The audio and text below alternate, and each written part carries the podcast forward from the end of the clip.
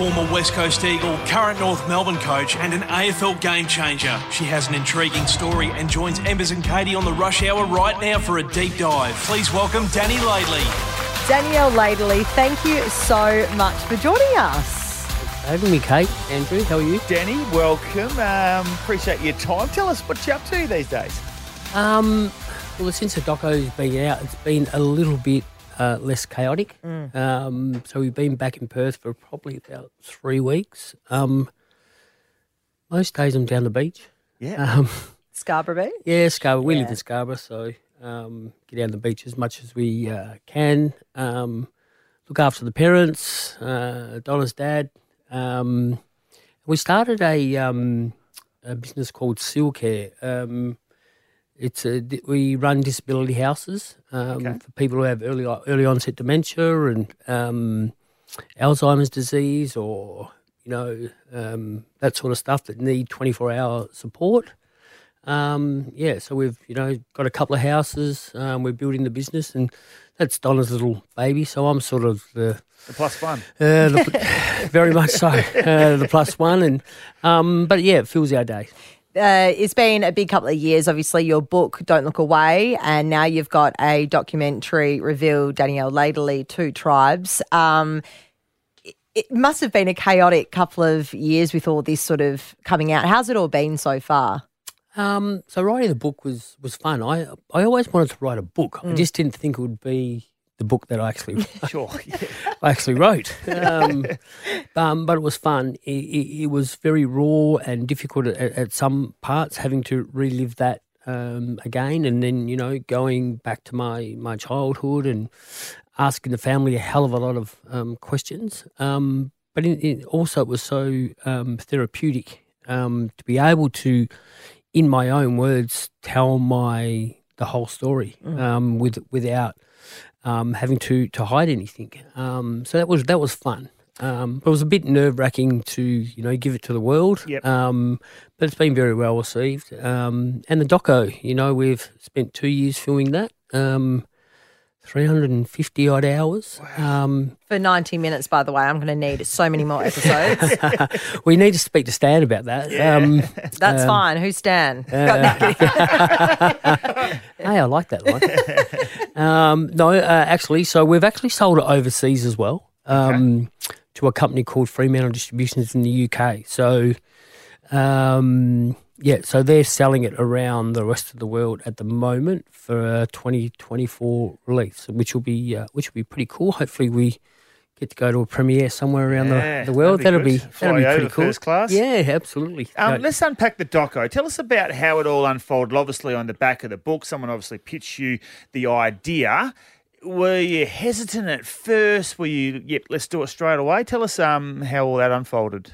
Um, and the, the way it did unfold, I worked with um, a young guy at Collingwood in 2000. Um, his name was Luke Tunnicliffe. Yes, I Um, know, Luke.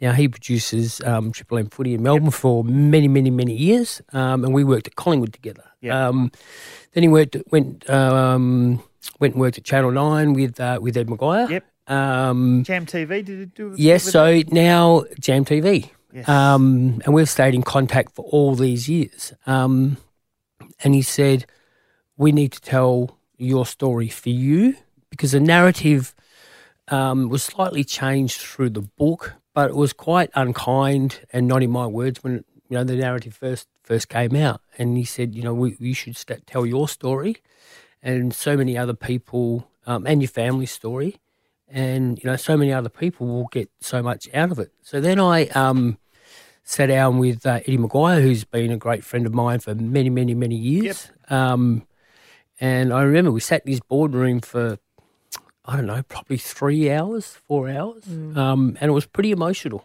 um, Yeah. for both of us. Um, and um, he said, "You know, I want you to really think about this. We we want to do this project." Um, and that's how it that's how it all started. It went from it went from there. Very influential, Eddie, can he? Yeah, but there's also you know um, you know I've known both of them for Yeah, so you long. comfortable with. So it was a, ma- a matter of having uh, trust in the people Yeah. that you know I'm I'm gonna this is how we're, gonna do it, um, and at, ti at times, both with the book and the doco, it was it took its toll on me uh, personally, having to relive through some stuff. And with the doco, there was some some scenes in the doco where I was still mentally really struggling. Really?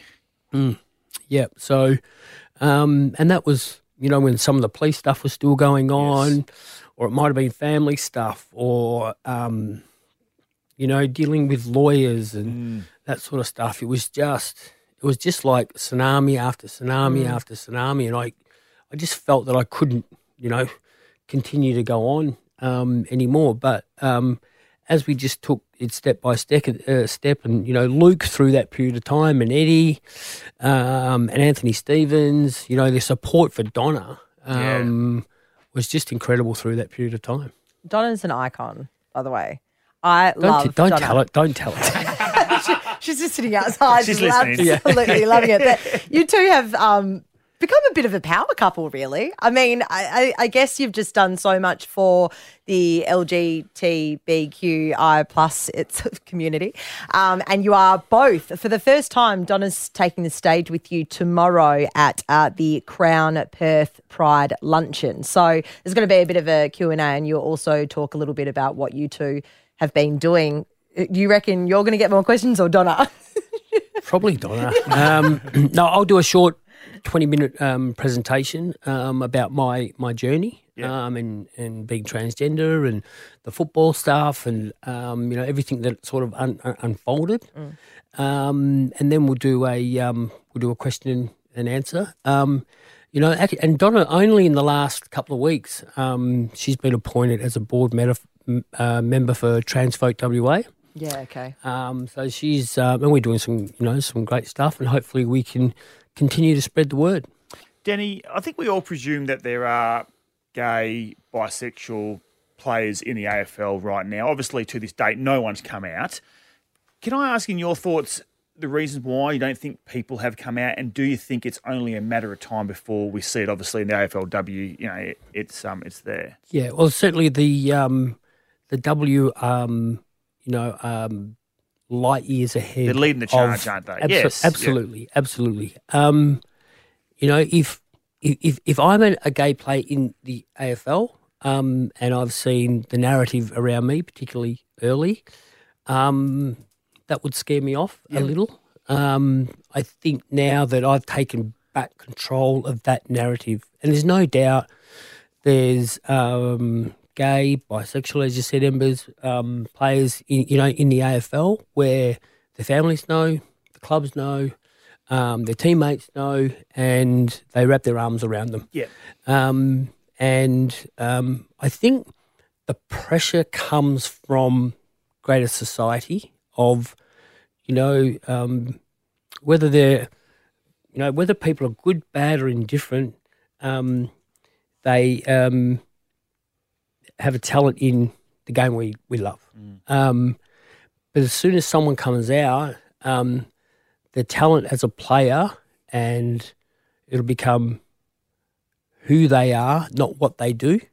Yeah. And I, I, I think that um, I think there's a little bit of work to do with that. It's come so far. Spotlight comes on for the wrong reasons. Yes, absolutely. Rather than saying this person's great for that, it's they're gay. Yep. So every Yeah. every article, every whatever it might be that you know, that keeps getting drawn back to that. yeah, and and who cares? Why? Yeah. Like, you know, and, and and I to be honest, I don't know why there's such a an interest in it. Oh, I I know when you know I was playing and when I was coaching um, for all those years. Whenever that conversation took place in a footy club, it gave me shivers. It was like high anxiety. I thought I could got to get out here. I would run for the hills. Um, and my anxiety would go through the roof. And then I'd sort of have a bit of a laugh and think, well, wait to hear about me. Um, and, um, you know, I can imagine um, that happening to uh, whoever identifies as as that. Um, but you just got to look at the women. They just are so proud and out there. You know, when Erin Phillips won the Brownlow equivalent, Yep. you know, um, she leant over, had a kiss with the wife, was on the back page of the Herald Sun. Yes. So if you just take that picture in in essence.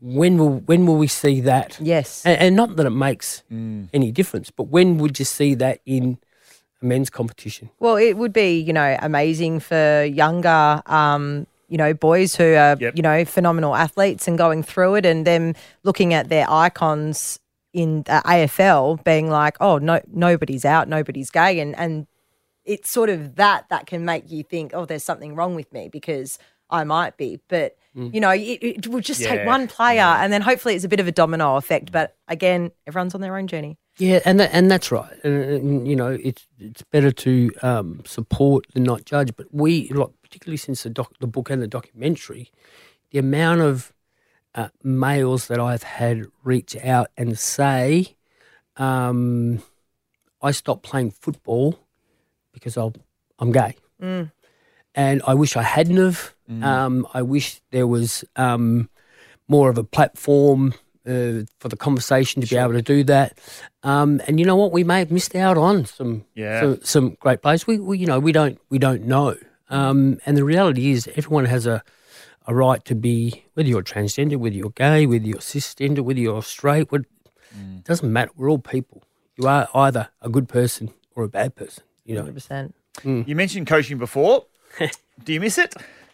Um, I probably didn't for the first few years. Yeah. Um, so you've been out since about 2015, 2016? Yeah, yeah. Um, for the you know because I had so much, so much going on. Yeah. Um, and probably it's been, and, you know what? I, I probably stepped right away and didn't even watch it. Yeah. Um, for probably two years. Um, and then slowly over the last four years have reconnected back into that, particularly you know when it's become public.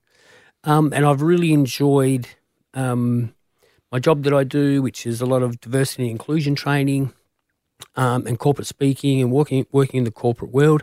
And so you get to coach people every day, but you don't get the cut and thrust of the win, the loss, the highs and lows, which you know keeps drawing you back. Um, and I've really started to miss that now.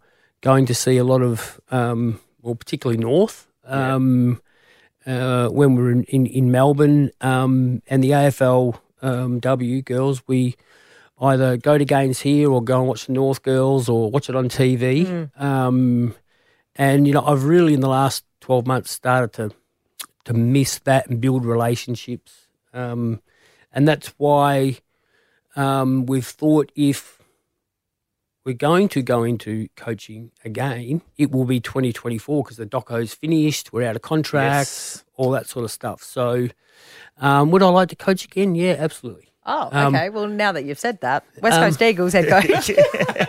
Well, did you see yesterday the um, Collingwood are also looking for a new coach too? So, Two want clubs looking for a new coach. um, yeah. So um, anyway, um, that there's a lot of water to Yeah. to, to, to play out. Um, you know, we're also I've also been working with the AFL for the last few years on putting together a diversity inclusion program um, without out in the clubs and then you know down to community level over the next few years. So you know, there's also that you know hovering there at the moment. So um, hopefully um, we'll work it all out in the uh, in the long run. You know, a lot of people at West Coast. Have they approached you? And when the process does happen, would you be, obviously, sounds like you would uh, be considering to go through it? Um, so there's been no approach, Yeah, nothing. Um, the the um, the jungle drums were beating. I think it was last week. Um, I think it might have been Tim Gossage that may have first tweeted the yeah. idea. Um, so it was organised oh, at least two months ago through Hamish Brayshaw, a great Yes. family friend of mine, um, to come and speak to the girls for the Pride round. sure. Um, so it was supposed to be a surprise for the girls, but I think some people got wind of what was going on, and then being seen down at um, um, the West Coast facility, um, people put two and two together. They're looking for a coach. Yeah. Here I am. I'm sort of living a lot of my time back in Perth, Perth now. Um, and then you know the question was asked, um, and that, that that that's been on public record anyway Yeah, about me wanting to to coach again. That's that's not new, but I just think um, I've actually forgotten how small Perth is Yeah. um, when it when it come when it comes to that. Um, you know, so we, we I think I said it right at the end of the doco, or maybe in the when the credits rolled or something that it was something you know in there about you know one day I would like to coach again, and that day is coming up. But you know what? It may it may not never pan out that way. Yeah. You know, there might be a complete U turn around the corner that I don't know. Um, what I do know is I'm looking forward to. I've got a villa in Bali, Okay. and I haven't I haven't been there for three years since Yeah. COVID. Um, so we rent it out, and um, we've blocked it out for a, a month, mid December to mid January. Oh so God, I'll see you there. that, I'm so, there in December. you actually are there. I actually am there. Yeah, can't wait. you know, Like so that that's that's really at the forefront of our mind Yes. at the moment. It's been a long couple of years, and we haven't been able to go on a holiday. Um, you know, so um, yeah, we're really looking forward to that. prioritize that for sure. Uh, you deserve after such a massive couple of years as well.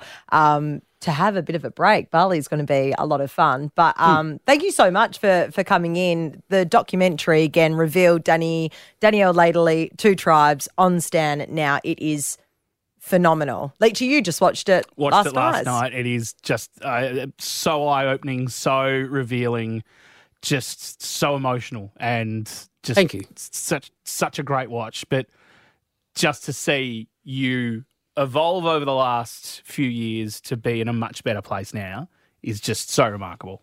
Yeah, life's um, so much easier. Um, it also comes with another set of issues which we all Sure. have in our our, our life. Um, yeah, but life's pretty cool. Ah, good on you, Dani. We appreciate your time on the rush hour. Thanks, Cheers. Dani. Thanks, Embers. Thanks, Kate.